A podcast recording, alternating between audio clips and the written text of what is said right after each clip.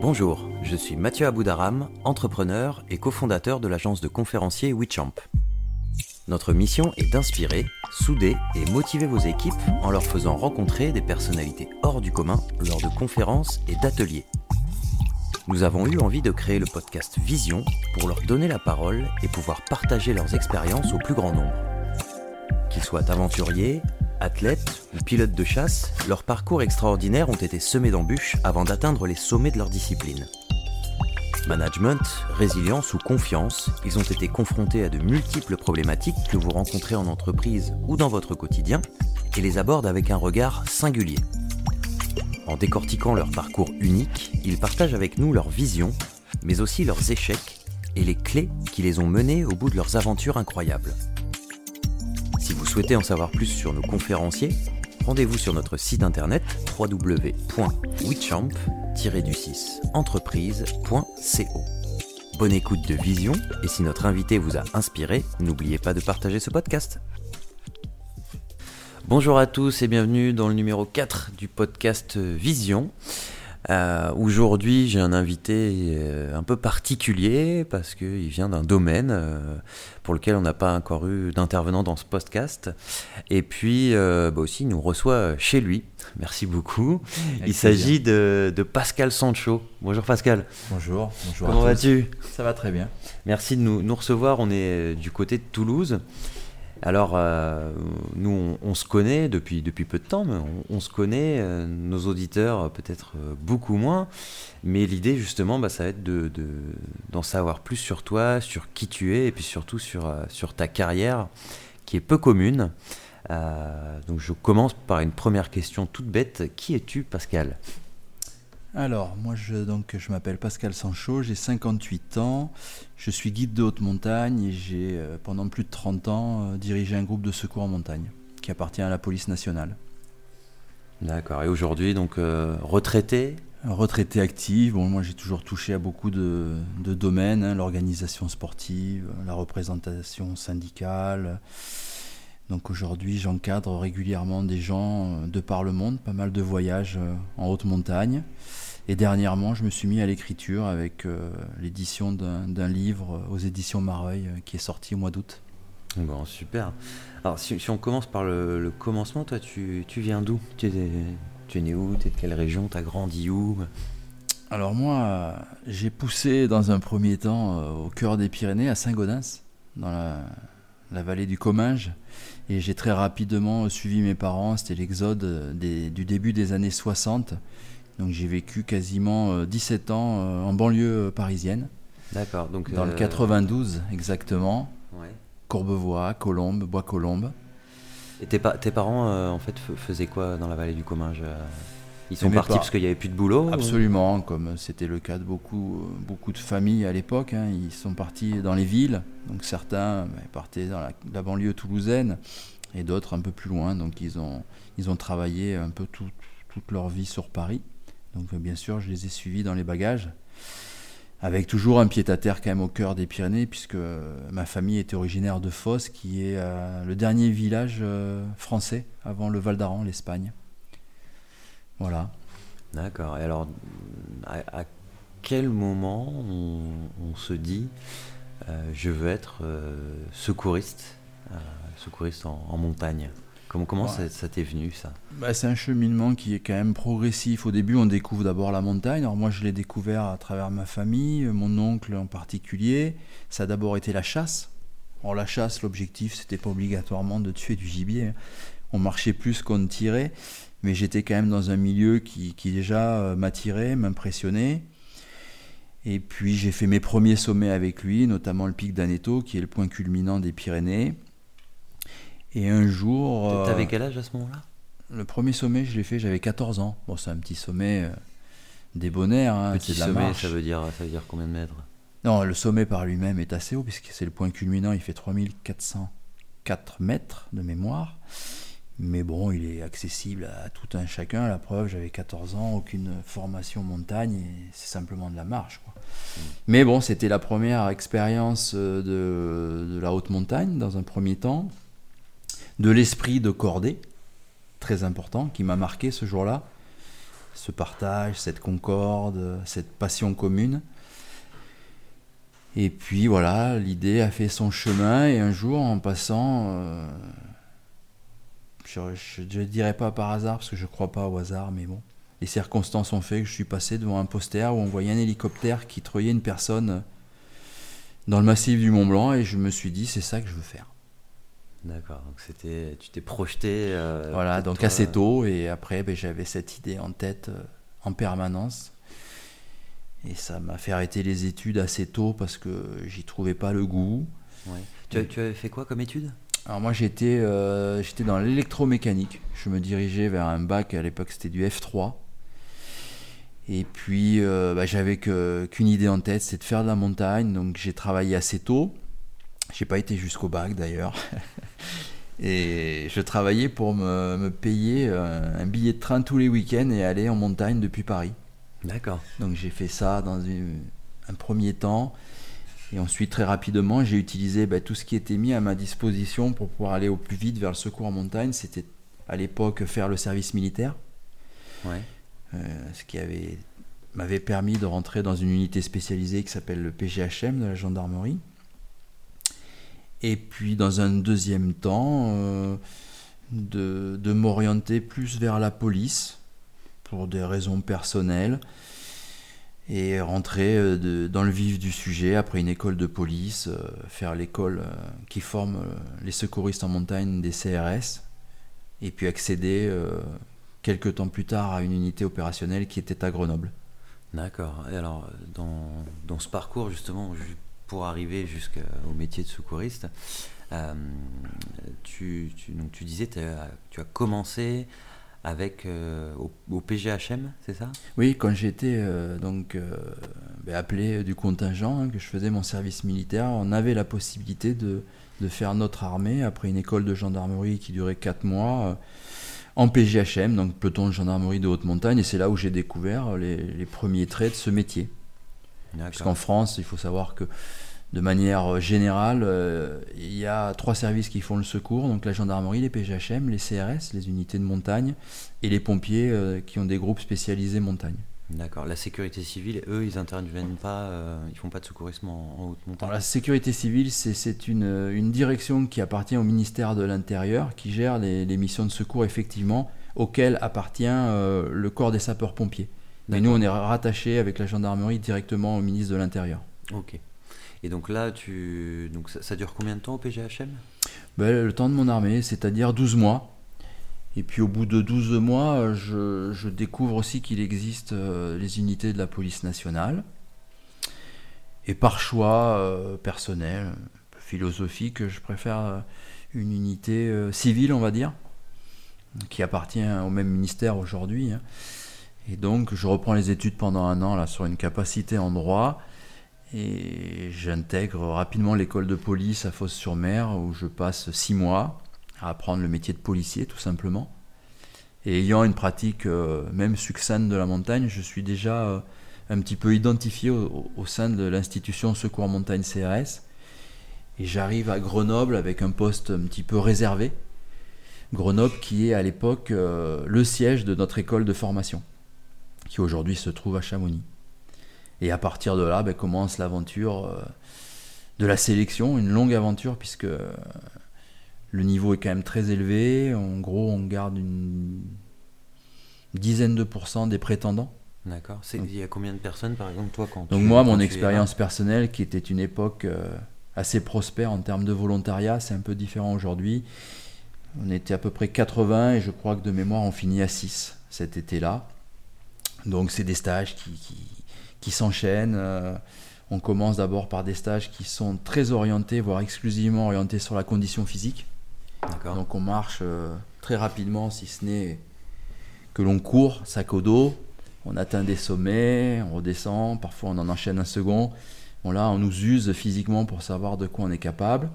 Et petit à petit, dans la formation, on va intégrer des notions techniques on va commencer à nous apprendre l'escalade, on va commencer à nous apprendre la haute montagne par des courses euh, accessibles. Et très rapidement, le, rythme de progression dans nos stages est quand même assez élevé et est un critère aussi de, sélection. On arrive au bout de quelques mois à des niveaux de pratique en seconde cordée, hein, c'est-à-dire sécurisés, euh, euh, auxquels arrivent des, gens pratiquant de la montagne après plusieurs années. D'accord. Et ça, ça va vite. cette formation Disons que nous, le premier stage se, se, passe au mois de mai, et si on a réussi l'ensemble des stages, dès l'automne, on a fait l'ensemble de la, la première formation initiale été. Donc ça dure à peu près six mois. Ok. Voilà, après ça, à mon époque, on, attendait quelques mois dans un service de police auquel on avait été affecté. Et puis on a intégré rapidement une unité de, secours en montagne. Pour moi, ça a été la CRS 47, et, qui est aujourd'hui la CRS Alpes. Et j'ai fait mes, voilà, mes premiers secours là-bas. D'accord. Alors tu parlais notamment de... Je, reviens juste sur un, détail, mais tu disais qu'à l'époque, il, y avait beaucoup plus de, volontaires euh, par rapport à aujourd'hui. Euh, Absolument. C'est quelque chose qui se ressent aujourd'hui dans, toutes les, organisations de, secourisme par rapport à. Oui, je crois que c'est un trait commun. 30 ans, 40 ans, euh, il y a beaucoup moins de volontaires aujourd'hui? C'est un trait commun qu'on a avec la gendarmerie. Les pompiers, je connais un peu moins, mais la gendarmerie, c'est un peu la même chose. C'est-à-dire que d'abord, euh, les gens savent que c'est très sélectif. Donc c'est un premier, premier frein. Et ensuite, c'est quand même des métiers qui très rapidement dépasse le cadre de, la profession. C'est un investissement permanent qui empiète énormément sur la vie familiale. Parfois on fait la même chose, voire souvent quand on est en service ou quand on ne l'est pas, on va grimper, on va faire de la cascade de glace, on va faire du ski. Donc c'est plus un mode de vie. Euh, donc là, il y a déjà un premier barrage. Et puis ensuite, il y a aussi euh, cette mission qui est quand même, euh, qui est quand même dangereuse. Hein. il faut pas se le, se le cacher. Euh, nous, on, cumule euh, pas mal d'accidents et d'accidents mortels. On a par exemple dans les CRS de montagne beaucoup plus de, décès en service que le RAID et les GIGN confondus, auxquels on pourrait ah rajouter les PGHM qui, qui payent le même tribut euh, à la profession. Donc bon, c'est aussi un engagement qui n'est pas neutre. Il faut vraiment être passionné. Et un dernier point que je aussi je, je soumettrai, c'est que euh, il faut quand même aussi être capable. Et pour certains, ça peut être aussi un, blocage de porter une tenue. Donc je veux dire, on est quand même aussi euh, policier avant tout. Et donc il y a des gens qui auraient aimé accéder au secours montagne, mais le fait qu'on soit policier, bon, ça, ça les réfrène quelque part. D'accord. Bon, c'est un blocage qu'on arrive rapidement à, à, dénouer parce qu'en connaissant les gens, ils se rendent compte que bon, mais voilà. Hein, effectivement, il y a la tenue, mais ce sont des gens euh, abordables, loin de l'image d'épinal du policier. Euh, qui a tendance le brigadier chef Patulacci dans les inconnus et puis j'ai envie de dire le si, on s'intéresse à cette voie-là, c'est pas pour l'uniforme, c'est parce qu'on a envie de sauver des vies, j'imagine. Oui, mais on a les deux profils. On a aussi des gens qui, qui aujourd'hui sont en unité de montagne et avant de rentrer à l'école de police n'avaient jamais vu la montagne. Et on les a formés intégralement. Donc on a les deux. On a le, la personne passionnée, déjà un peu expérimentée, qui va rentrer dans la police pour faire ce, ce métier. C'est quand même une grosse majorité. Mais on avait aussi, et on y tient, des gens à qui on apprend le métier de A à Z. D'accord. Alors, tu, tu, tu, vas rigoler, mais euh, moi, par exemple, bon, j'ai le vertige. Est-ce que tu as déjà eu des gars, par exemple, qui, qui viennent chez vous et qui se rendent compte qu'en fait ils ont le vertige et c'est pas possible ou... C'est une bonne question parce qu'elle revient souvent, mais bon, je suis prêt à parier que tu pas le vertige, tu as l'appréhension du vide. C'est deux choses différentes. Le vertige, c'est une maladie euh, assez rare de l'oreille interne. Euh, si tu venais à monter sur la table, là, tu aurais déjà des étourdissements, tu te sentirais mal à l'aise. Après, tu as ce qu'on a tous connu, c'est euh, l'appréhension du vide, comme on a eu euh, quand on était gamin et qu'on nous a mis la première fois dans l'eau, l'appréhension de l'eau sûrement. Moi je m'en souviens pas, mais je pense que c'était la même chose. Donc l'appréhension du vide, c'est quelque chose qui s'apprivoise. Euh, c'est quelque chose qui quelque chose qui, se travaille qui se travaille et qui s'oublie assez rapidement d'accord aujourd'hui un gars de chez nous comme un alpiniste d'ailleurs hein, qui est 100 mètres 200 mètres 1000 mètres sous les pieds de vide c'est pas la problématique donc c'est plus au final du, une, question de mental que d'oreille interne, de, de ah oui, c'est pas oui, humaine. Absolument, c'est pas du tout maladif. Euh, l'appréhension du vide, c'est d'abord un instinct naturel de protection ouais. qui fait qu'on n'a pas envie de tomber, donc euh, de se faire mal. Et c'est quelque chose qu'on apprend très vite en faisant confiance au matériel, en faisant confiance à son copain qui est là pour vous assurer. Voilà. D'accord. Bon, je, je te crois, mais je viendrai pas faire la formation en tout cas. oui, disons que il y a des moments où justement on peut s'en rendre vraiment compte. Par exemple, si on fait une école d'escalade, il y a des gens au début de la, la, séance qui vont pas être capables de monter à plus d'un, deux, trois mètres. Et à la fin de la séance, si on a trouvé euh, le bon chemin, les bons mots pour la rassurer, elle sera suspendue à 25 mètres de haut sans aucune appréhension. Ouais, donc, il y a une histoire aussi peut-être de, de, quitter sa zone de confort. Absolument, d'accompagnement, ça c'est clair. D'accord, ok. Bon, bah écoute, au moins, euh, au moins voilà, j'ai de l'espoir si un jour je veux rentrer Absolument. dans le peloton. Et alors, du coup, cette formation, euh, donc elle dure, elle dure six mois. Euh, on, parle souvent en, en alpinisme d'esprit d'équipe. Est-ce que déjà, par exemple, au sein de au sein de, cette formation, il y, a, euh, il y a justement vraiment un côté esprit de cordée, tu, le disais euh, avec ces mots-là. Est-ce que c'est quelque chose qu'on ressent et qu'on apprend aussi quand on, fait cette formation-là? Absolument, je pense qu'on l'apprend effectivement. C'est euh, d'ailleurs une image aujourd'hui très utilisée dans le monde politique notamment, parfois à tort, parce qu'ils n'ont pas vraiment tous compris quel était l'esprit de cordée. Mais c'est vrai qu'on se rend compte de toute façon dans notre métier assez rapidement que le niveau individuel, qu'il soit technique, physique ou psychologique, euh, vient s'ajouter à un tout qui est l'esprit de groupe, l'esprit d'équipe. Et à partir de là, euh, notre formation euh, met tout en œuvre pour faciliter cette, cette conception des choses qui fait que on considère assez rapidement que seul on n'est pas grand-chose dans notre métier et que la force on va la chercher dans le groupe. Et ça c'est plus que fondamental, c'est même essentiel. D'accord. Alors du coup tu, tu finis cette formation et donc tu commences euh, à la 47e CRS, c'est ça tu me disais? La CRS 47 qui était à Grenoble à l'époque. Oui, je vais, je vais pas y rester longtemps, j'y reste euh, un an et demi avant de rejoindre les Pyrénées, mais j'y fais quand même mes premières interventions de secours. Donc ça reste un souvenir euh, marquant. Alors c'est quoi, par exemple, tes, tes, premières interventions? Est-ce que euh, quand tu arrives, euh, on te laisse, on te confie, entre guillemets, le, les, les, clés du camion. ouais, voilà. Est-ce qu'on te dit débrouille-toi, tu as les clés l'hélico et puis peu importe l'intervention, tu y vas? On est quand même accompagné. Ouais, voilà. Ou est-ce qu'au contraire, on, on, y va progressivement et on t'emmène sur des situations peut-être au départ pas trop complexe et petit à petit on t'emmène vers des opérations très compliquées. oui, c'est exactement ça. Déjà, on va travailler en binôme à minima. Et moi, ça c'est même un petit peu avec un collègue plus expérimenté, puisqu'on est deux dans l'hélicoptère. Et moi, ça s'est même passé différemment. C'est un secours qui s'est passé en plein hiver, donc euh, sur une caravane de secours où on était de mémoire 4. Euh, c'est quoi une caravane de secours? Donc c'est un ensemble de personnes qui vont se déplacer euh, pour aller faire une opération de secours. Et là c'était au cœur de l'hiver, même au cœur de la tempête, et donc on se déplaçait ski au pied, ski de randonnée, et on, est, on allait sur le crash d'un avion, où euh, bah, pour mon premier secours j'ai découvert euh, la relation avec la mort, puisque les quatre personnes étaient décédées. Oui. Voilà. Donc ça a été ma première intervention, et comme on parlait précédemment du groupe, là j'ai vraiment, bah, j'ai vraiment touché du, du doigt la la, force qu'on pouvait avoir d'être ensemble, parce que même si j'avais un bon niveau technique, etc., euh, là je me retrouve dans une situation où on peut sauver personne, hein. il y a quatre personnes décédées. Euh, je prends un peu tout de plein fouet ce jour-là, le métier, la relation avec la mort, le questionnement à quoi on sert, ça faisait beaucoup de choses, et ce jour-là c'est vrai que les anciens ont été vraiment euh, très proches, et ont joué leur rôle d'accompagnement et de transmission. Donc pour moi, c'est un secours marquant, j'en parle dans le livre d'ailleurs.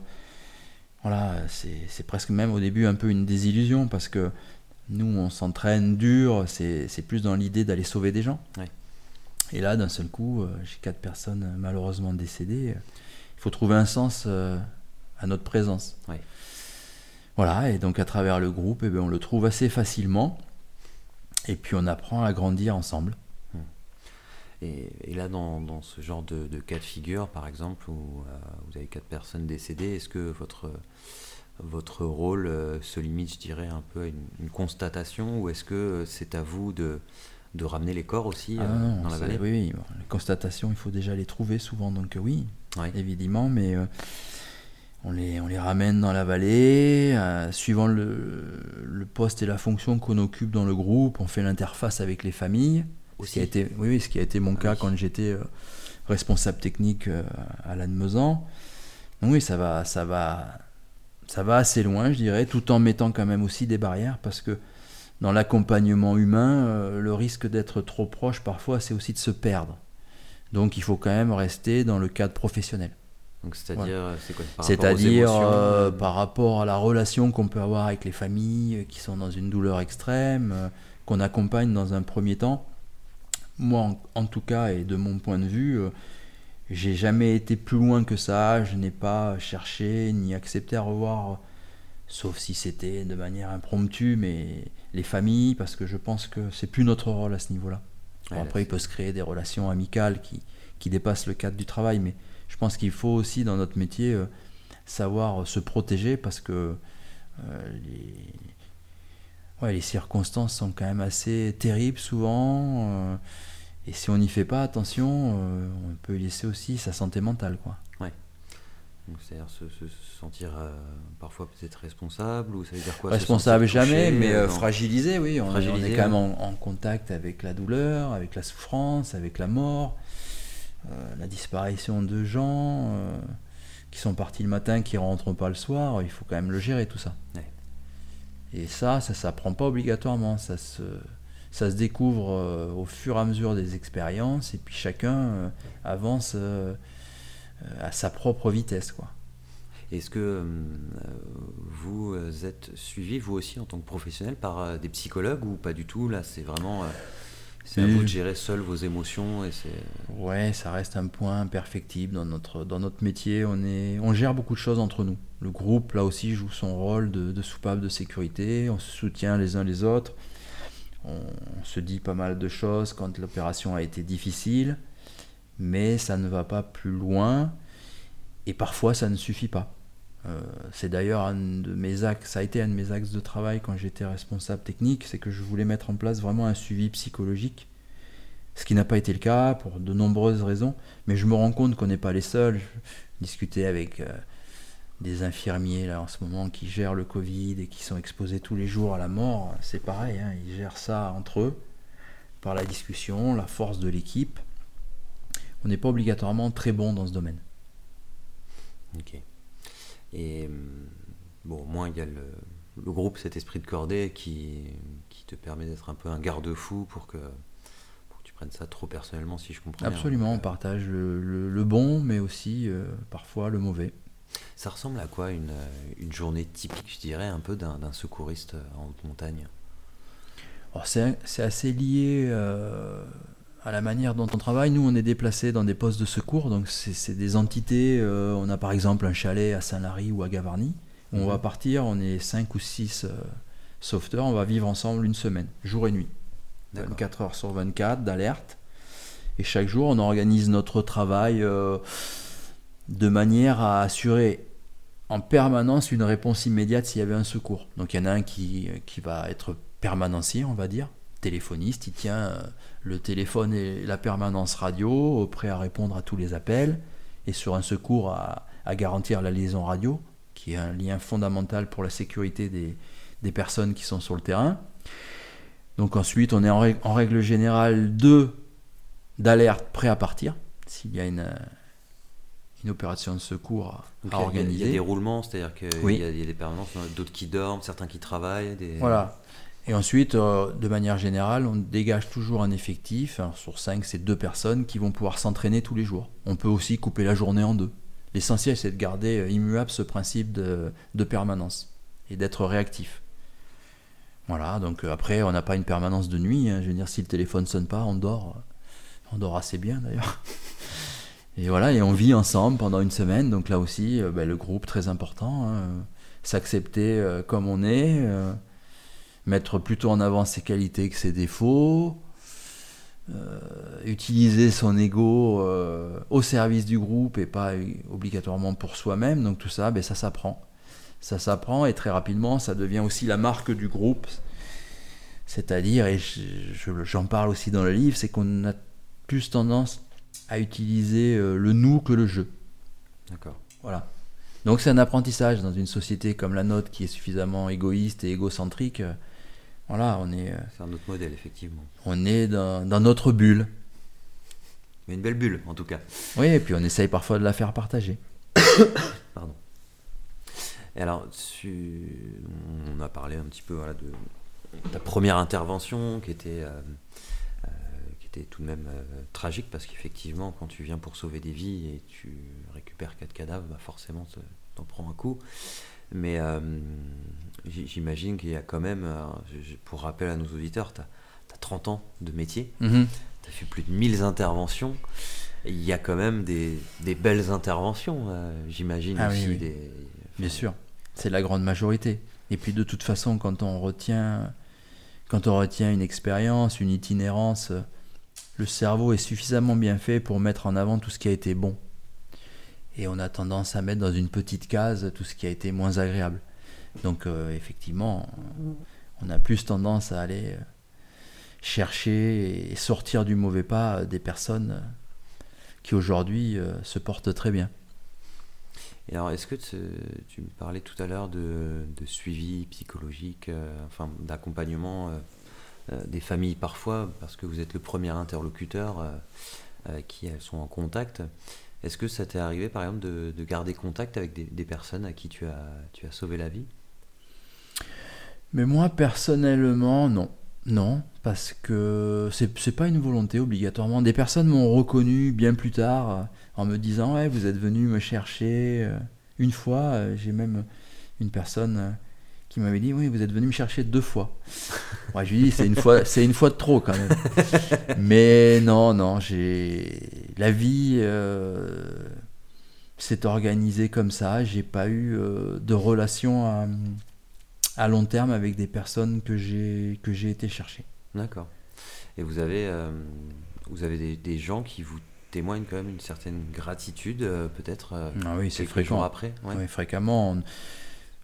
Il, est, il est pas rare qu'on reçoive des, des, mots, des dessins d'enfants, voire même des cadeaux, euh, des gens qui reviennent au poste. Non, les gens sont très, sont très reconnaissants globalement. D'accord. Alors, c'est quoi le, les interventions les plus fréquentes qu'on fait quand on est en haute montagne? Est-ce qu'il y a vraiment un type d'intervention qui est très fréquent, euh, qui est peut-être lié à un, je dirais un comportement à risque qui est très répandu, par exemple? Alors, si on doit tirer vraiment des enseignements avec quelques observations, d'abord les comportements qu'on va observer, ils sont liés au pic de population en général. Donc, euh, la première cause d'accident en montagne, ce sont des accidents peu graves, style entorse de la cheville, fracture de la jambe, fracture du poignet, vis-à-vis de gens qui connaissent pas le milieu, qui n'ont pas eu obligatoirement une réflexion en amont, en amont de se dire je vais aller me renseigner ou je vais me préparer physiquement. C'est l'attitude de personnes, euh, comme ça peut être notre cas, dans un milieu qu'on ne connaît pas et qui vont se faire piéger. Alors je, suis prudent sur la l'appellation souvent ou la détermination du mot imprudence. Sur le fond, bien sûr que c'est une forme d'imprudence, mais qui ne l'est pas. Moi, je, je, prends souvent en exemple un tour que j'avais fait avec mon gamin dans le désert. J'avais pris des précautions, on avait pris de l'eau, on avait respecté exactement le parcours qu'on voulait faire. Pour autant, on est rentré à la voiture, il fallait pas un quart d'heure de plus. On n'avait plus d'eau et j'avais pas été obligatoirement hyper imprudent. Donc c'est des milieux qu'on découvre aussi euh, sur le tas, si je peux m'exprimer ainsi, et donc des fois on se fait piéger quoi. Donc ça c'est vraiment le gros, le gros de, la population qu'on rencontre, c'est ce qu'on appelle nous en interne de la bobologie. Aujourd'hui on se rend compte que les gens sont de moins en moins en forme, donc euh, il y a de plus en plus d'incidents cardiaques. Ah, de problèmes cardiaques. Ouais, euh, problèmes cardiaques dus à l'effort et à la mauvaise, euh, mauvaise santé ou au moins à la mauvaise condition physique. C'est de plus en plus fréquent.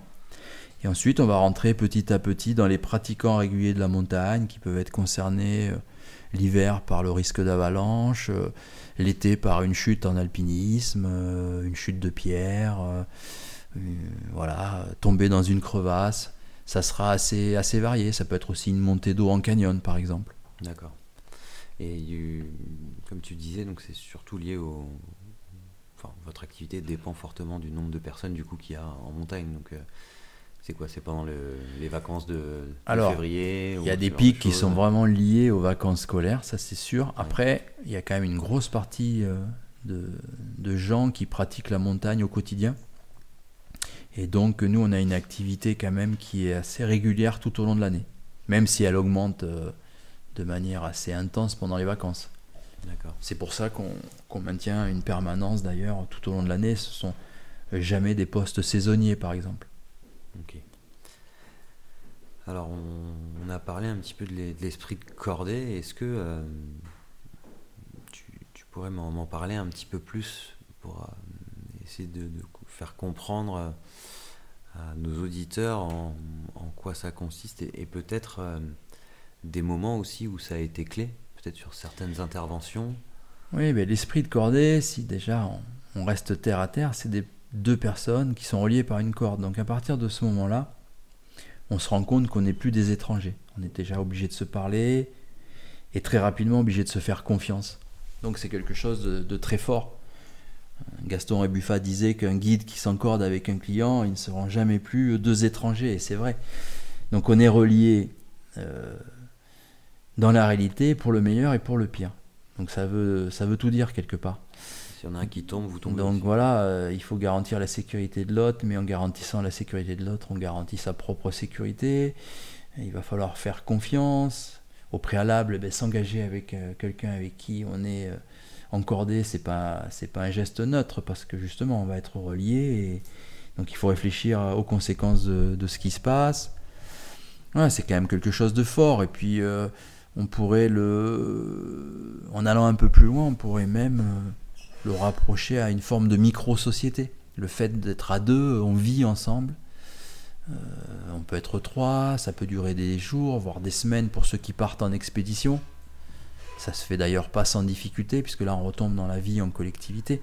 Donc euh, oui, c'est c'est euh, partager cet engagement qui peut être total, c'est avoir un leader, c'est être ponctuellement leader et puis euh, redevenir seconde cordée parce qu'on a un moment où on est moins bien que, que son camarade. C'est accepter la différence en, en, se disant que dans tel passage euh, où il y a plus de glace que de rochers, eh ben, euh, mon copain va être meilleur que moi. Donc c'est aussi travailler l'humilité. Mmh. C'est surtout, je pense, être vraiment ce que nous sommes sans artifice et euh, ne pas avoir peur d'avoir aussi euh, des faiblesses, euh, même si on compte sur nos qualités. Donc on peut avoir peur de dire là je le sens pas, repasse devant. Absolument. De toute façon, je pense qu'en altitude, plus on s'élève, moins on peut tricher. C'est-à-dire? Ben, C'est-à-dire qu'on se, on est très rapidement ce qu'on est vraiment et celui qui nous accompagne le voit, le voit aussi bien que nous, quoi. Euh, quand on a un moment de faiblesse, un moment de, il peut y avoir aussi des moments de peur euh, où si on perd par exemple ses moyens, on peut pas le tricher, on peut pas le cacher.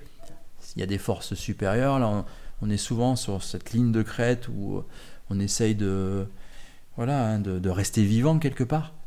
Donc là, on triche pas quoi. Si on n'a pas envie d'aller dans tel passage, euh, on ne pourra pas faire semblant. Et de toute manière, le fonctionnement de la cordée est quand même basé sur la franchise et le partage est ce qui fait la force de, cette, de cette équipe. Et donc, euh, oui, c'est quand même très particulier la cordée en montagne. Je pense qu'on peut l'extrapoler à beaucoup de, de fonctionnements dans nos vies euh, classiques. Ah oui ben je, Oui, si jamais on était suffisamment euh, honnête pour ne pas faire croire des choses, voilà, s'assumer comme on est vraiment, parce qu'on a tous des qualités et des défauts, en tabant plus sur nos qualités et puis en acceptant nos défauts, je pense que le, le monde fonctionnerait euh, bien mieux. C'est une belle vision de l'accorder. en tout cas, nous, c'est une obligation parce que dès qu'on est là-haut, euh, voilà, immédiatement, on est dans un univers hostile. il va falloir faire confiance à l'autre.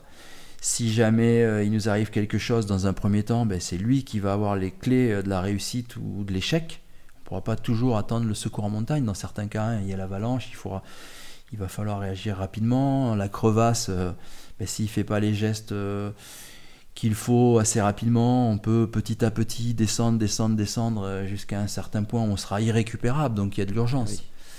Donc obligatoirement, nos, pratiques passent par la confiance en, en l'autre, quoi. Ça c'est incontournable. D'accord. Et vous êtes vous êtes par deux ou par quatre Est-ce qu'il y a des règles? Comment ça fonctionne justement C'est euh, ah, tu utilisais les mots tout à l'heure. C'est euh, c'est cordé? Non, pas c'est cordé, pardon. C'est tu parles dans une équipe? Oui. Les caravanes secours? Voilà. Alors la caravane secours, euh, aujourd'hui, l'équipe de base, c'est le binôme. Le binôme, pourquoi? Parce qu'on fait 90% des, des, interventions de secours en hélicoptère. Et dans un hélicoptère, on a un pilote, un mécanicien treuilliste, c'est celui qui va ouvrir la porte et nous treuiller. Ensuite, on a un médecin urgentiste spécialisé dans le secours en montagne, on est deux sauveteurs. Donc on travaille en binôme dans un premier temps. Dans la grande majorité euh, des interventions, c'est une configuration qui va suffire. Mais si, par exemple, on parlait de crevasse, euh, si on parle euh, d'une évacuation d'une personne en canyon qui va nécessiter plus d'effectifs, on va avoir recours à des, bases arrières qu'on appelle nous des postes de secours, euh, dans laquelle on va aller chercher euh, ben, le nombre d'intervenants dont on a besoin.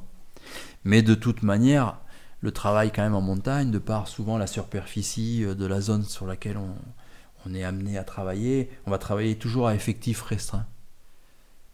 hormis par exemple sur l'avalanche où on peut mobiliser plusieurs dizaines et parfois plusieurs centaines de secouristes, c'est le seul cas où on va travailler en, effectif important. Ensuite, nous, si on travaille déjà à 4-5, c'est énorme. Quoi. Parce qu'on va, on va travailler sur la, euh, sur la, surface d'une table basse à 2 ou 300 mètres de hauteur. On peut pas être 50. Quoi. Donc on apprend très tôt à... Moi j'ai appris à me débrouiller seul à l'époque parce qu'on travaillait avec un hélicoptère qui ne permettait pas de prendre deux secouristes, sauf sur les organisations et les secours techniques on travaillait souvent un secouriste, un médecin. Et donc on travaillait souvent seul et dans une zone euh, d'insécurité, on va dire, un peu permanente. Aujourd'hui, on a changé d'hélicoptère, donc euh, le potentiel d'embarquement est plus important. On peut travailler à deux sauveteurs en permanence, ce qui nous assure une sécurité au même titre que l'accordé dont on parlait tout à l'heure. D'accord. Voilà. Donc vous pouvez être éventuellement à deux. Euh, Absolument.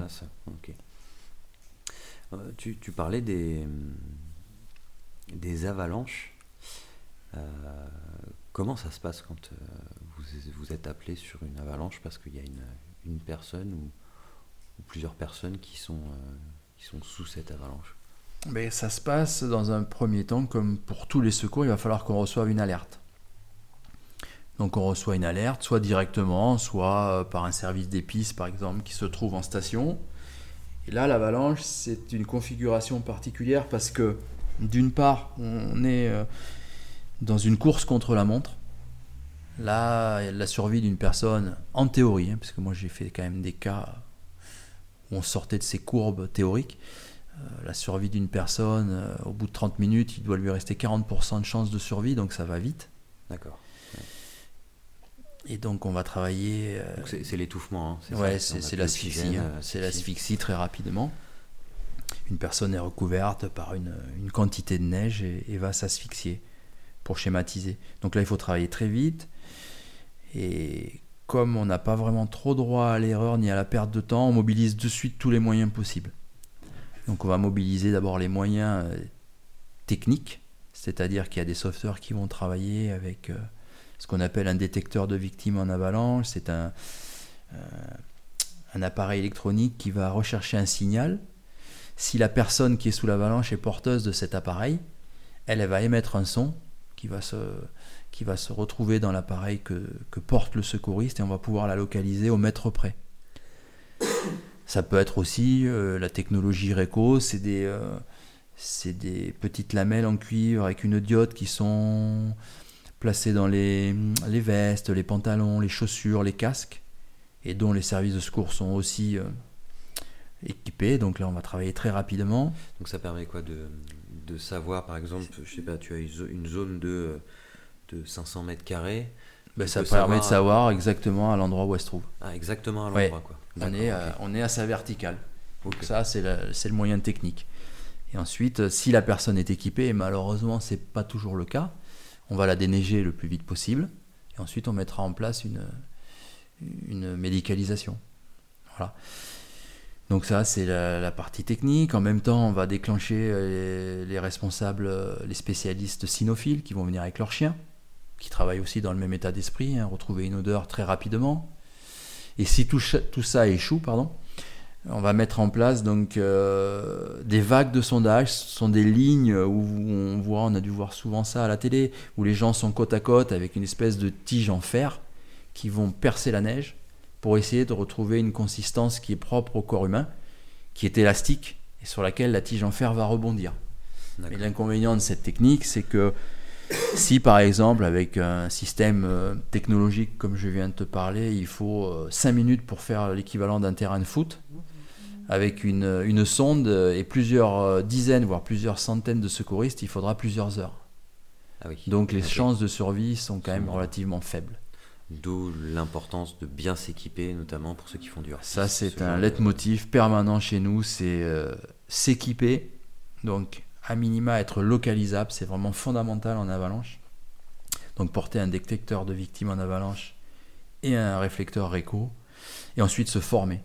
Les deux sont indissociables parce que on peut pas, euh, on ne peut pas pratiquer une activité à risque comme le ski hors piste euh, avec la seule euh, idée en tête, c'est que je suis équipé, on va venir me chercher. Non. C'est tellement aléatoire la découverte d'une personne, la transmission de l'alerte, qu'il faut être vraiment formé pour, euh, pour tenter d'éviter quand même de se mettre dans des situations critiques où on est pris dans une avalanche. C'est quand même la meilleure des solutions. Oui, parce que imagine, on, part tous les deux sur, sur une session de hors-piste, on est équipé de matériel, mais si c'est une petite avalanche et il n'y a personne qui nous voit, en fait, personne ne peut donner l'alerte. Absolument. Donc là, ben, on, est en, on est en plein dans, cette notion euh, d'autosauvetage et de confiance en l'autre. Mais là, notre vie, dans un premier temps, elle va vraiment tenir exclusivement à la capacité euh, du camarade à, te retrouver et à te déneiger. Voilà, ça c'est la première des choses qu'il faudra faire. Ensuite, euh, viendra la, la partie épineuse suivant ton état. Euh, est-ce que je reste avec euh, mon copain ou est-ce que je vais porter l'alerte? Mais bon, il y a bien un moment, il faudra quand même transmettre l'alerte. Donc euh, c'est toute cette complexité qui fait que malgré tout, il n'y a pas de, de, comportement parfait. C'est pour ça que nous, on a aussi dans notre métier de ce sauveteur voilà, une certaine forme de tolérance parce qu'on sait qu'on peut aussi se faire piéger.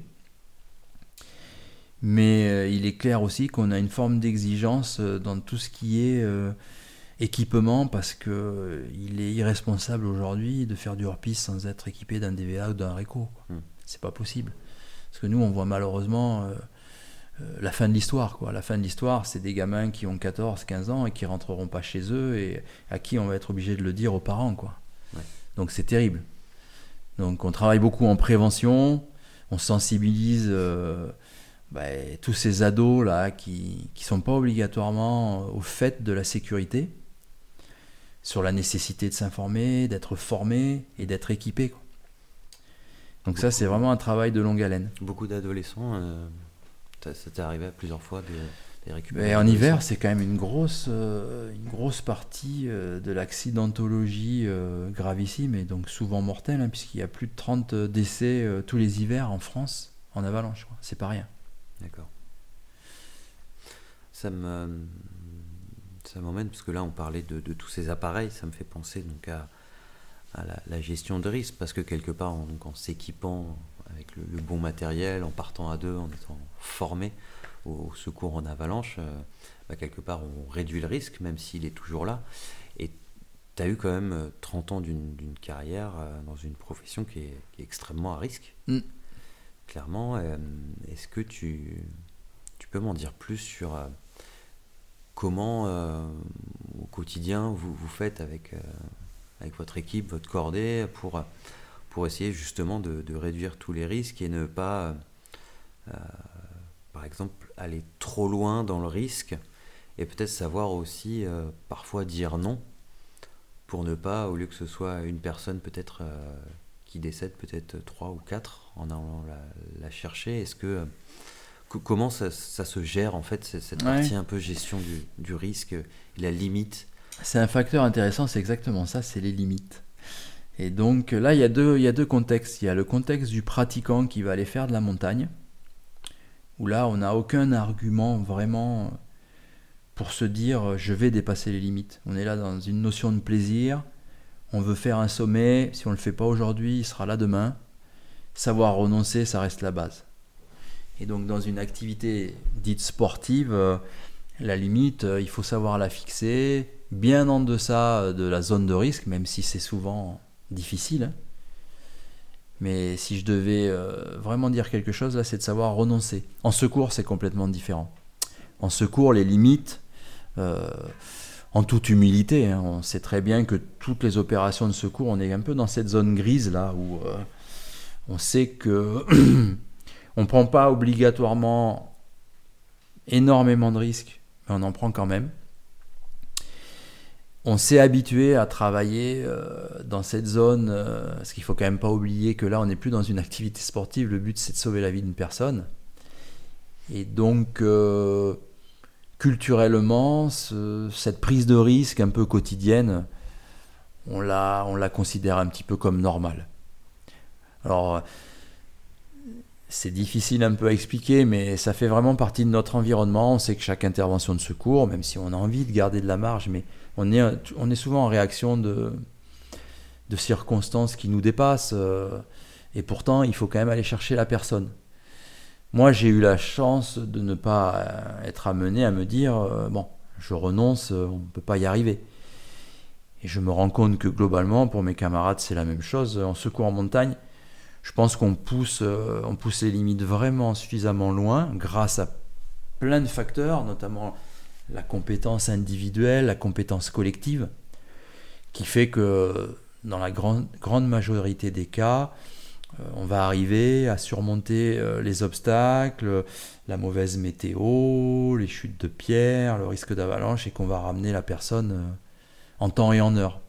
Par contre, c'est évident que quand on tient ce discours, c'est quand même euh, c'est quand même un engagement qui est quand même important et qui fait qu'on accepte euh, voilà qu'il y ait parfois des incidents voire des accidents c'est le prix à payer et c'est pour ça que parfois ben, le fait d'avoir voulu sauver une personne euh, peut se ouais, peut se transformer en un drame mais c'est pas quelque chose qu'on recherche après on est quand même obligé de travailler avec cette prise de risque permanente parce que sinon il y a bien des cas où on ferait demi-tour et puis on, reprendrait euh, l'opération le lendemain quoi. Et ça chez nous euh, c'est pas vraiment concevable quoi. Mais surtout euh, dans un milieu extrême où en quelques minutes, quelques heures personne ne peut prendre la vie. Absolument, il, y a, des adages qui sont, qui sont valables dans la plaine et qui pour le secouriste sont inacceptables. À nul, euh, à l'impossible, nul n'est tenu, par exemple, c'est quelque chose qu'on ne veut pas entendre. Quoi. Et on a choisi ce, métier. Euh, dire, chacun à son niveau va se donner à fond. Ça commence par les pilotes qui tous les jours euh, vont amener les pales à un mètre d'une paroi, considèrent ça comme normal alors que c'est dingue, quoi. Oui, parce qu'un petit coup de vent et puis terminer bonsoir. Oui, mais pour eux c'est leur quotidien. Et nous, euh, être posé dans une face où on n'aurait pas été, euh, euh, on n'aurait pas été faire de l'escalade ce jour-là parce qu'il y a trop de chutes de pierre, mais qu'on y est en secours, on va accepter ce risque et on va faire ce qu'il y a à faire, quoi. Donc, les limites. Dans, j'en parle d'ailleurs peut-être dans le tome 2 de mon bouquin, de, la suite du livre, là, c'est que il y, a, il y a vraiment deux contextes. Dans une pratique sportive et individuelle, c'est une chose en secours, euh, je pense que les limites sont repoussées à l'extrême et parfois un peu plus. Hmm. Et d'ailleurs, donc euh, j'ai pu comprendre que tu toi, as de la chance d'être d'être là avec moi, mais c'est pas forcément le cas de tous tes collègues. Euh, ah oui, oui c'est ça. C'est là où on dit qu'on est dans une zone grise, quoi. C'est que moi, j'ai perdu sur un groupe de 40, j'ai perdu 6 camarades en, en 30 ans, donc ce qui est beaucoup. Hein. Et voilà, toujours pareil, dans, soit parce qu'on pousse les, limites à l'entraînement, malgré le fait que quand on met en place une opération de secours, il y ait beaucoup de protocoles, les choses soient quand même normalisées, mais on ne peut pas prévoir la chute de pierre, on ne peut pas prévoir le, coup de vent qui va déséquilibrer un copain sur l'arête euh, qui ne s'est pas assuré parce que le secours allait durer quelques secondes et qu'il n'a pas le temps de le faire et que c'est dans l'intérêt de tous. Donc euh, voilà, parfois, euh, parfois ça dérape et oui, moi j'ai malheureusement connu de trop nombreux accidents, dont deux crashs d'hélico. C'est vrai que là, ben, on est en plein dans, dans cette discussion d'où sont les limites quoi.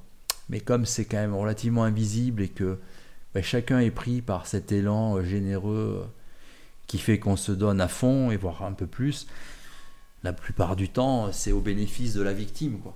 Parfois, sur une carrière, euh, ça se passe moins bien. Et comment ça se passe au sein de, vos unités est-ce que, euh, par exemple, je, sais que dans l'armée, ils font beaucoup de, débriefing, par exemple, dans l'aéronaval, sur euh, quand il y a eu un, accident ou quelque chose qui s'est pas passé comme prévu. On essaye de poser les choses à plat, de faire, de faire progresser pour euh, un peu le, métier, pour, pour mettre en place de nouvelles procédures, par exemple, etc. Est-ce que vous, quand il y a des, événements, effectivement des événements terribles comme ceux que tu viens d'aborder ou, d'autres, hein, mais est-ce que c'est aussi votre rôle de quelque part continuer à faire évoluer le métier et d'essayer de le normaliser comme tu disais tout à l'heure? Oui, ça, ça fait partie de une des évolutions de la spécialité. C'est pas obligatoirement très vieux, ça doit dater d'une petite dizaine d'années où on a mis en place euh, ce qu'on appelle le RETEX, c'est un retour d'expérience. Or, l'idée, c'est que si on attend individuellement euh, ben, d'accumuler l'expérience pour euh, en tirer les bénéfices, on risque d'attendre longtemps. Donc, on va prendre soit dans ce qui est bon, soit ce qui est dans moins bon, euh, l'exemple, et on va le mettre à disposition du plus grand nombre. Et donc ça aujourd'hui c'est organisé, donc à chaque fois que ça le justifie, on fait remonter une information qui est euh, aujourd'hui partagée entre PGHM et CRS. Ça a même été mutualisé. Donc ça circule assez bien. Et oui, c'est cette, euh, cette idée que l'expérience doit être vraiment euh, offerte euh, au plus grand nombre. D'accord, c'est quoi? Ce sont peut-être un site internet ou c'est des formations en Absolument, il y a un site internet où on peut aller chercher. Il y a aussi sur des choses plus, plus urgentes des messages qui peuvent être adressés directement aux unités il y a cette volonté là de vraiment prendre en compte ce qui est arrivé aux uns pour ne pas que ça arrive aux autres ou au contraire pour que ça soit utilisé par le plus grand nombre. D'accord. Euh, j'ai vu que tu étais euh, intervenu notamment sur le, le tristement célèbre crash de la, la German Wings. Mm-hmm dans les Pyrénées. Euh, non, c'était dans les Hautes-Alpes. Euh, pardon, excuse-moi, dans les Hautes-Alpes. Euh, est-ce que tu peux nous, nous, rappeler un peu ce, le contexte de cette intervention et puis nous, nous expliquer aussi en quoi ça consiste ton, ton métier à ce moment-là? Alors le crash de la Germanwings, bon, c'est quand même une, une, opération, on va dire, unique hein, dans une carrière. Bon, le contexte, il est simple et terrifiant à la fois. C'est un pilote qui, déséquilibré, euh, choisit de cracher euh, son avion et tous les passagers euh, sur une montagne. Donc ça se passe dans les Hautes-Alpes, c'est dans un cirque. Il impacte la montagne et il y a 150 morts. Donc nous, notre rôle, il est double. Dans un premier temps, il va être pour les premières équipes, c'était pas notre cas, hein, c'est Briançon qui était intervenu à cette période. ça va être d'essayer de trouver des personnes encore vivante, ce qui n'est pas le cas. Donc les gens, les sauveteurs s'en rendent, compte, très rapidement. Et donc on va rentrer dans une mission où il va falloir récupérer tous les cadavres, faire en sorte de s'inscrire dans une chaîne où on va les identifier. Et là aussi, euh, ben, euh, appliquer ce qu'on parlait tout à l'heure en préambule, c'est offrir à chaque famille euh, ce qui peut leur permettre de vivre le plus ou moins facilement le deuil, mais c'est quand même important, c'est-à-dire euh, un cercueil qui sera plombé hein, pour cet exemple, mais qui va représenter euh, bah, pour tous ces gens dans le malheur le retour de, de leur être cher. Quoi. Donc euh, on s'inscrit là dans cette, dans cette difficile tâche, donc récupérer ben, tout ce qui est récupérable sur la zone, et ensuite aussi se mettre à la recherche des deux boîtes noires qui devraient le plus rapidement possible expliquer ce qui s'est passé, parce que si aujourd'hui on sait que c'était un déséquilibré, au moment où ça se passe, ça peut être une défaillance de, l'avion, ça peut être du terrorisme, personne ne le sait. Donc on a ce rôle un petit peu d'enquêteur conjugué à celui de, secouriste et voilà, ben, on, passe peu de temps sur cette zone, hein. c'est des, périodes de, trois jours parce que c'est quand même là, euh, psychologiquement, c'est quand même euh, assez dur et on, on fait ce qu'il y a à faire quoi. Donc moi sur ma semaine, on trouve la deuxième boîte noire et puis on continue à, ramasser euh, ben, ces restes humains qui sont descendus le soir par hélicoptère dans la vallée, qui sont mis à disposition de scientifiques qui, qui euh, recherchent les ADN. D'accord. Et voilà, on s'inscrit dans cette. Ouais, donc c'est, dans cette. Même plus, ouais, même plus des corps, sont des. des oui, oui, voilà, oui, oui, il y a de, il y a vraiment de, de tout et c'est surtout un petit peu, un petit peu glauque quoi comme opération, il faut se le dire. Mais bon, c'est ce que je disais dans d'autres interviews, c'est que ça fait aussi partie des rendez-vous qu'on a avec un métier.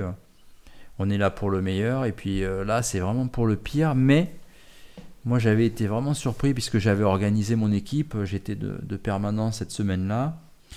Et j'avais eu beaucoup plus de demandes que de, places, en gros, parce qu'on on, était parti à 6. Au début, c'était 12. Et puis. Euh, je sais qu'il y avait des gens qui étaient vraiment déçus de ne pas pouvoir vraiment participer à cette tâche qui était quand même ingrate. Hein. Mais bon, c'était aussi, euh, c'était aussi un, moment euh, valorisant pour le groupe en se disant que voilà, même dans ces moments euh, vraiment terribles, ben, les gens s'échappent pas quoi. Hmm. Et donc répondent présent. Donc moi, c'est ce que j'en ai retenu en tout cas. Cet esprit scordé qui est. Mais ouais, cet esprit euh, là qui dépasse le cadre de l'accordé, je pense que petit à petit, ouais, c'est l'esprit vraiment de groupe poussé euh, à l'extrême au, fil du temps qui devient un peu un esprit de famille, quelque part.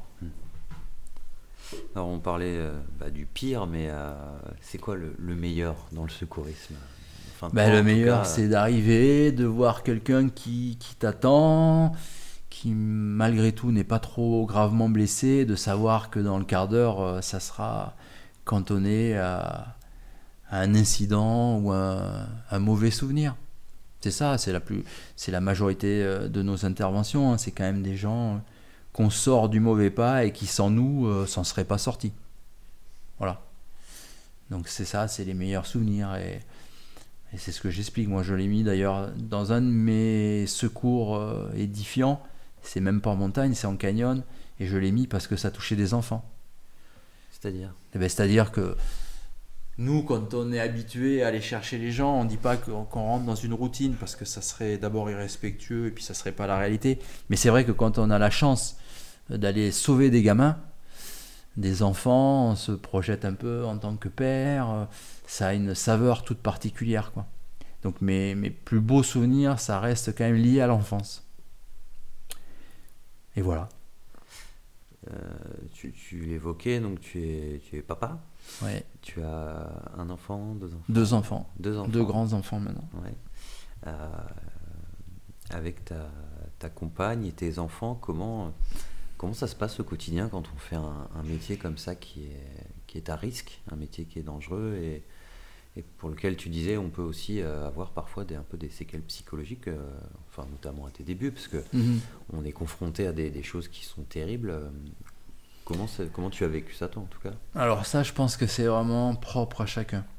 Je ne me permettrai pas de parler pour les autres parce que j'en sais rien. Moi personnellement, voilà, je, parle en toute honnêteté du premier secours qui m'a fait découvrir une autre facette du métier. Mais après, à mon niveau, en tout cas, moi je l'ai bien vécu. Je me suis rapidement mis. Euh, d'abord, il faut se poser la question pourquoi on fait ce métier? Première chose. Deuxième chose, si jamais on est vraiment passionné, euh, il faut, c'est ma façon de voir les choses, hein, accepter une fois pour toutes qu'on puisse euh, ne pas revenir d'une mission. De cette manière-là, c'est quelque chose qui vous pèse plus. Ça fait partie des éventualités et puis on n'y revient plus dessus. Et ensuite, moi, je sais que je suis quelqu'un plutôt sensible. Je me suis fait une carapace dans mon métier, au moins, qui a fait que bah, les, les circonstances que je devais traverser, je les ai traversées assez, euh, assez naturellement, quelque part. Alors, les seuls moments vraiment insupportables, c'est quand on perd des gens qui nous sont proches. Hein. Moi, ça a été mon cas, où là, euh, là, il n'y a pas vraiment de carapace. Hein. On, met, euh, on met un genou à terre on se resserre au niveau du groupe et puis on repart comme on peut repartir, ça prend du temps, mais on se redresse toujours quand même. Après, au niveau de la famille, et ça par contre ça a été mon choix, alors quelque part c'est... Euh, je ne sais pas si c'est si c'est un signe de faiblesse, mais je sais que j'ai pas voulu euh, parler de mon métier au quotidien. J'ai fait en sorte que mes enfants euh, ne soient pas trop attirés par cette spécialité. Alors je dis faiblesse pourquoi? Parce que je pense que j'ai des copains dont, leurs fils sont guides, euh, secouristes en montagne. Je pense qu'il faut avoir une force quand même aussi supplémentaire d'accepter, de se dire, bon moi ce que j'ai vécu avec, toute, avec tous les jokers on va dire, c'est-à-dire ces, ces, chances où ça aurait pu très mal se passer et ça s'est bien passé quelque part, revivre ça à travers son fils, moi je n'avais pas envie, quoi, ni ma fille, tu vois. Donc je parlais peu de mon job, euh, et je, de les préserver. Je faisais en sorte, voilà, de, de veiller à les préserver et peut-être pas créer cette petite flamme hmm. qui, à mon avis, n'est pas si difficile à allumer quand tu as un enfant qui, a envie de faire un peu de ski, un peu d'escalade. Ça peut vite euh, s'orienter. J'ai préféré euh, leur laisser le choix. S'il m'avait euh, dit voilà, papa, c'est ce que je veux faire, ben, j'aurais tout fait pour les accompagner. Mais j'avoue en toute honnêteté que j'étais aussi. Et c'est bête de parler comme ça parce que le risque existe partout, mais j'étais aussi soulagé qu'ils ne rentrent pas dans cette, dans cette carrière et qui, qui, n'assure pas la continuité. Alors c'est, un raisonnement qui est le mien. Je sais qu'il est vraiment. il est limité parce qu'on prend parfois des risques à traverser la route. Mais en tout cas, je l'ai vécu comme ça. Et tu voulais peut-être pas euh, être responsable éventuellement de. Si il doit y avoir de ça. Chose dans ce métier. Euh, puis c'est quelque chose qu'il faut porter. Quoi. Moi, je sais par où je suis passé.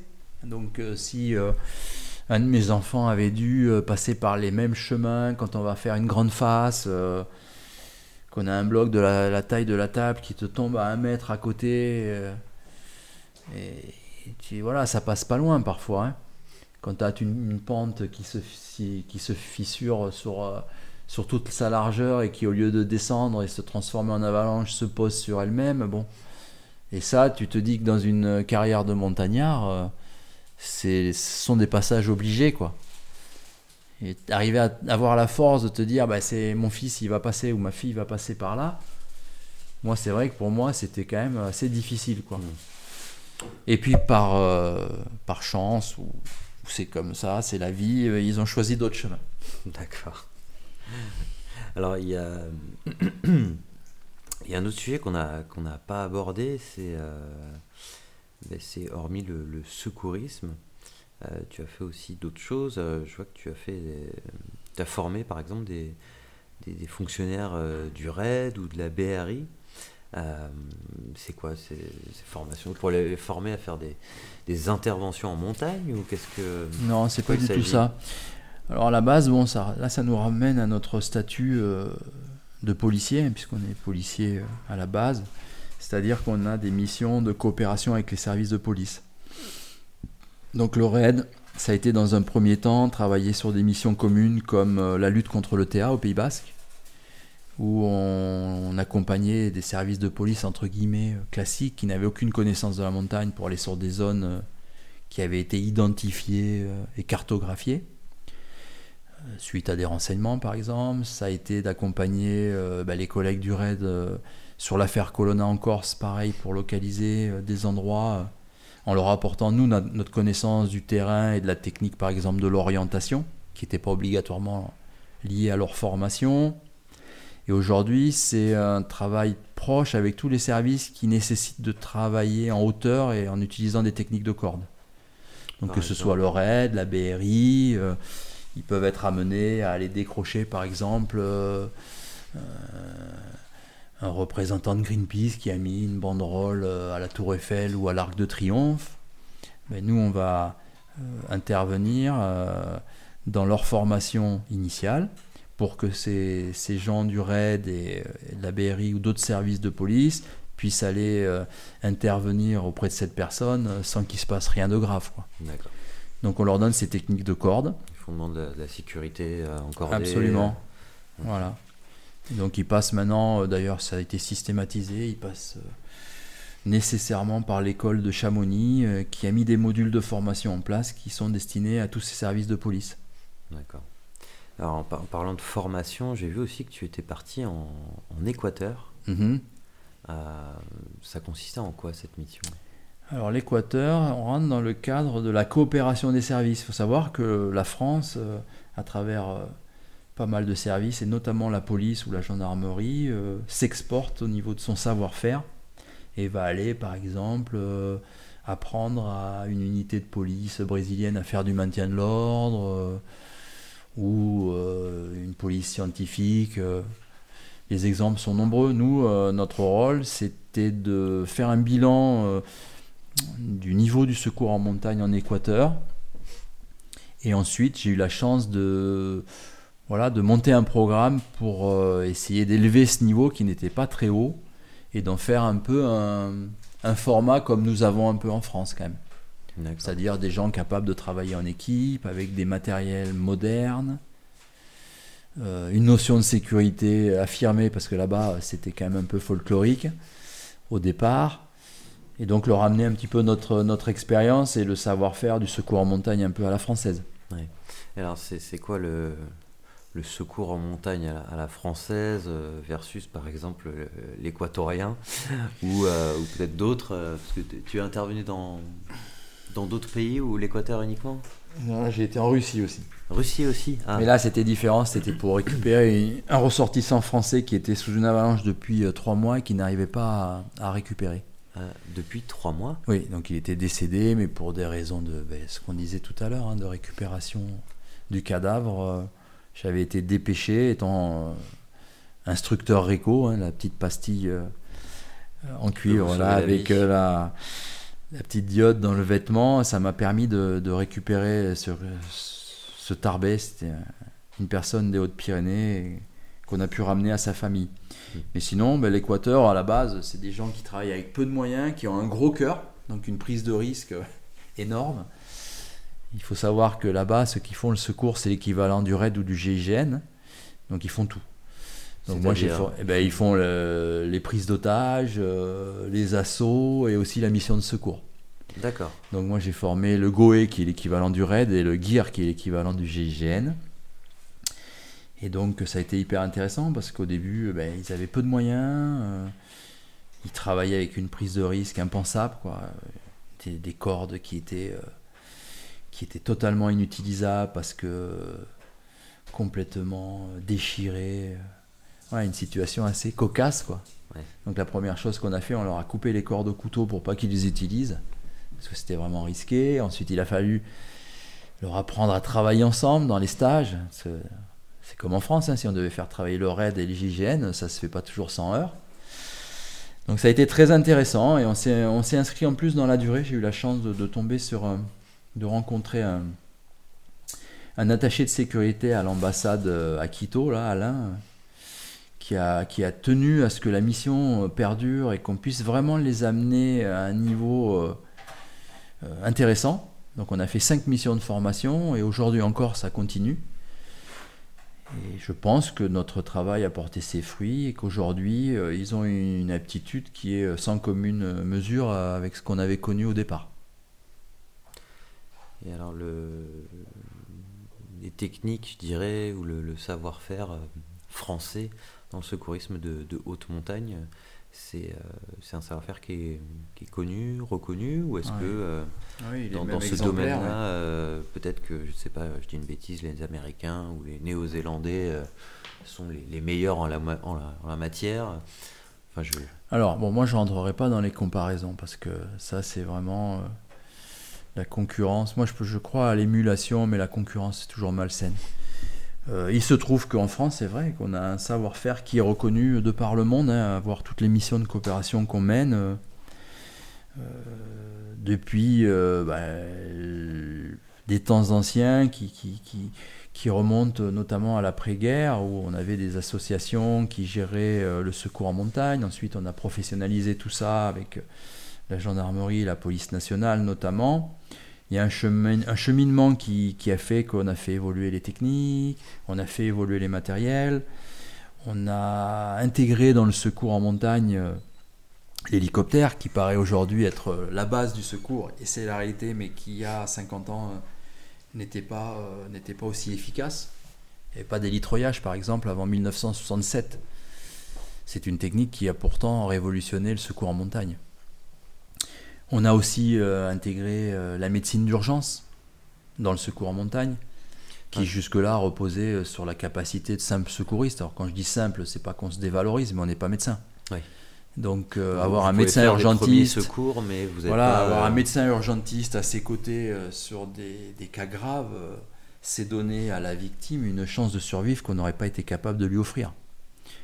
Donc c'est tout ça qui fait qu'aujourd'hui, oui, le secours en montagne s'exporte bien et, et même en France représente certainement un des services publics les plus exemplaires.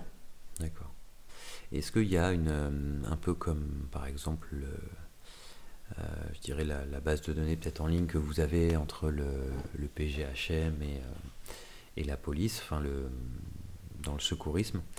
Euh, est-ce qu'au niveau international aussi, il y a des choses qui se font pour essayer de faire avancer le secourisme en montagne, la prévention? Parce que quand on voit par exemple, je dis une bêtise, hein, parce que moi je, ne connais rien à la montagne, mais quand je vois par exemple euh, une queue euh, de 400 personnes pour aller franchir euh, l'Everest. Mm. bon, en termes de sécurité, on, se pose des questions et, on se dit est-ce qu'il y a peut-être des, standards internationaux ou de, des, je dirais une association internationale du, secourisme de haute montagne qui essaie justement de, de d'anticiper euh, les, les, risques et d'aider à, à faire se développer une espèce d'expertise globale à propos de, du secourisme. Absolument. Donc euh, l'après-guerre, c'est l'époque où, euh, suite, à, bah, suite à tous les incidents qu'on a connus, hein, toutes les activités sportives et humaines s'étaient arrêtées en mobilisant les personnes sur le front. Donc l'après-guerre, c'est la, renaissance un petit peu de, l'alpinisme héroïque avec toute la conquête des grands sommets. Et à partir de là, il se crée une, association qui s'appelle la CISAICAR, qui est une association internationale hein, qui, euh, qui rassemble de nombreux pays. au début, elle a été euh, au cœur d'un giron euh, alpin, on va dire. Les premiers créateurs, ça a été la Suisse, l'Autriche, la France est arrivée, l'Italie. Aujourd'hui, il y a plus de 80 pays, plus de 100 organisations international. Donc c'est quelque chose euh, qui fonctionne assez bien, qui se rassemble tous les ans, chaque année dans un pays différent, et qui essaye de mutualiser les connaissances dans des secteurs qui peuvent aller euh, des techniques de corde à la médicalisation, en passant par euh, l'utilisation de l'hélicoptère, avec des thématiques propres à l'avalanche. Donc ça, ça marche bien. ça a au moins la valeur, je dirais, d'échanger après, moi, pour ma part, les, retombées directes de la CISAECAR au niveau du secours en montagne français, euh, j'en ai pas eu vraiment, puisqu'on est quand même euh, en France, alors c'est peut-être un peu prétentieux de le dire, mais on est quand même des moteurs dans, la sécurité en montagne. Et peut-être qu'à travers ça, on a un peu peut-être aussi le défaut euh, d'avoir plus l'habitude de proposer que de recevoir. D'accord. Donc on a on est souvent à, souvent à l'initiative de l'évolution des choses. Mais c'est effectivement un rassemblement de personnes qui sont là pour se rencontrer, ce qui est quand même pas neutre, échanger, voir ce qui se passe euh, ailleurs. Et puis malgré tout, euh, créer une fenêtre de, réflexion qui permet de, de s'ouvrir et de, d'essayer de, s'améliorer. Euh, au, tout début, quand on parlait de, ton métier, tu me disais que ce métier, c'était un peu comme une passion en fait, parce que quand tu ne, tu ne grimpais pas, par exemple, pour, pour le travail, euh, bien, c'est toi qui allais te faire un sommet pour le plaisir, Mm. par exemple. Euh, on s'est connus notamment tous les deux bah, via Sophie Lavaux, l'alpiniste. Euh, L'Himalayiste, oui. L'Himalayiste, oui. Euh, et j'ai vu que notamment tu avais fait pas mal d'expéditions aussi euh, au Groenland, euh, dans le cercle polaire, euh, dans la vallée du Yosemite. euh. Tu- as toujours cette, euh, cette envie d'aventure.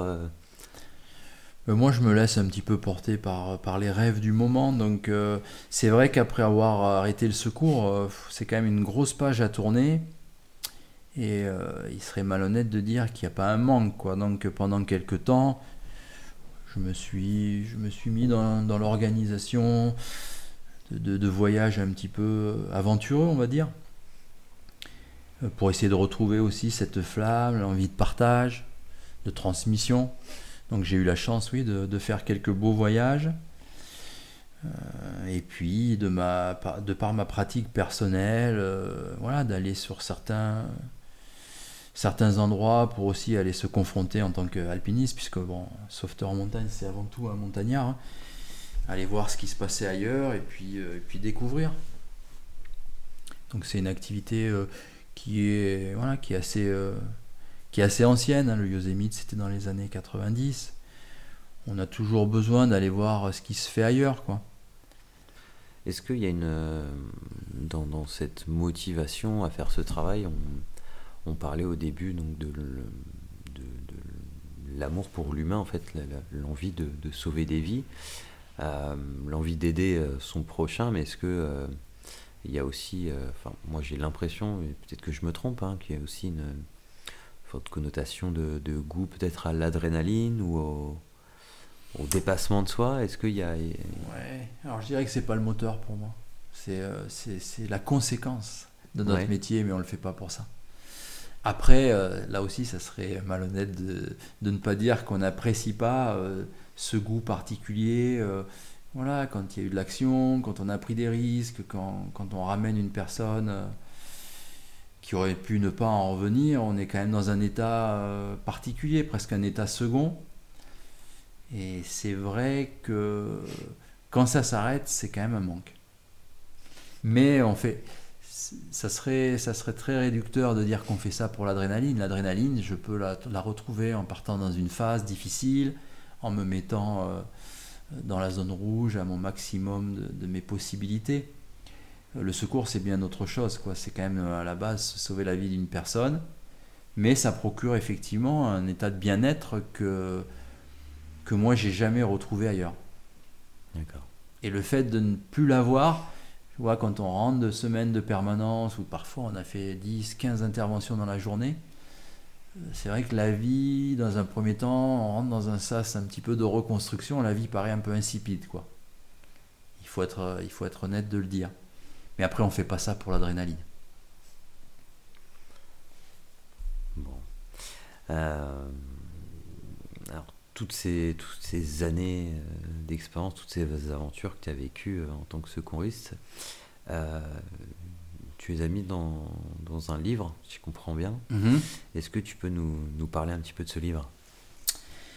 Mais le livre, c'est aussi, je pense, euh, le prolongement naturel de, mon chemin. C'est-à-dire, j'avais envie de partager, de faire connaître euh, ce métier qui n'est pas obligatoirement hyper connu, Euh, de rendre hommage à tous ceux dont on a parlé, les anciens qui ont fait qu'aujourd'hui le secours montagne est ce qu'il est, et puis encourager aussi les, les- les nouvelles générations à continuer cette belle histoire. Donc voilà, le livre Bravo Papa, c'est un peu tout ça c'est cette envie de partage. euh, Puis c'est aussi une manière indirecte de remettre le pied dans le secours en montagne.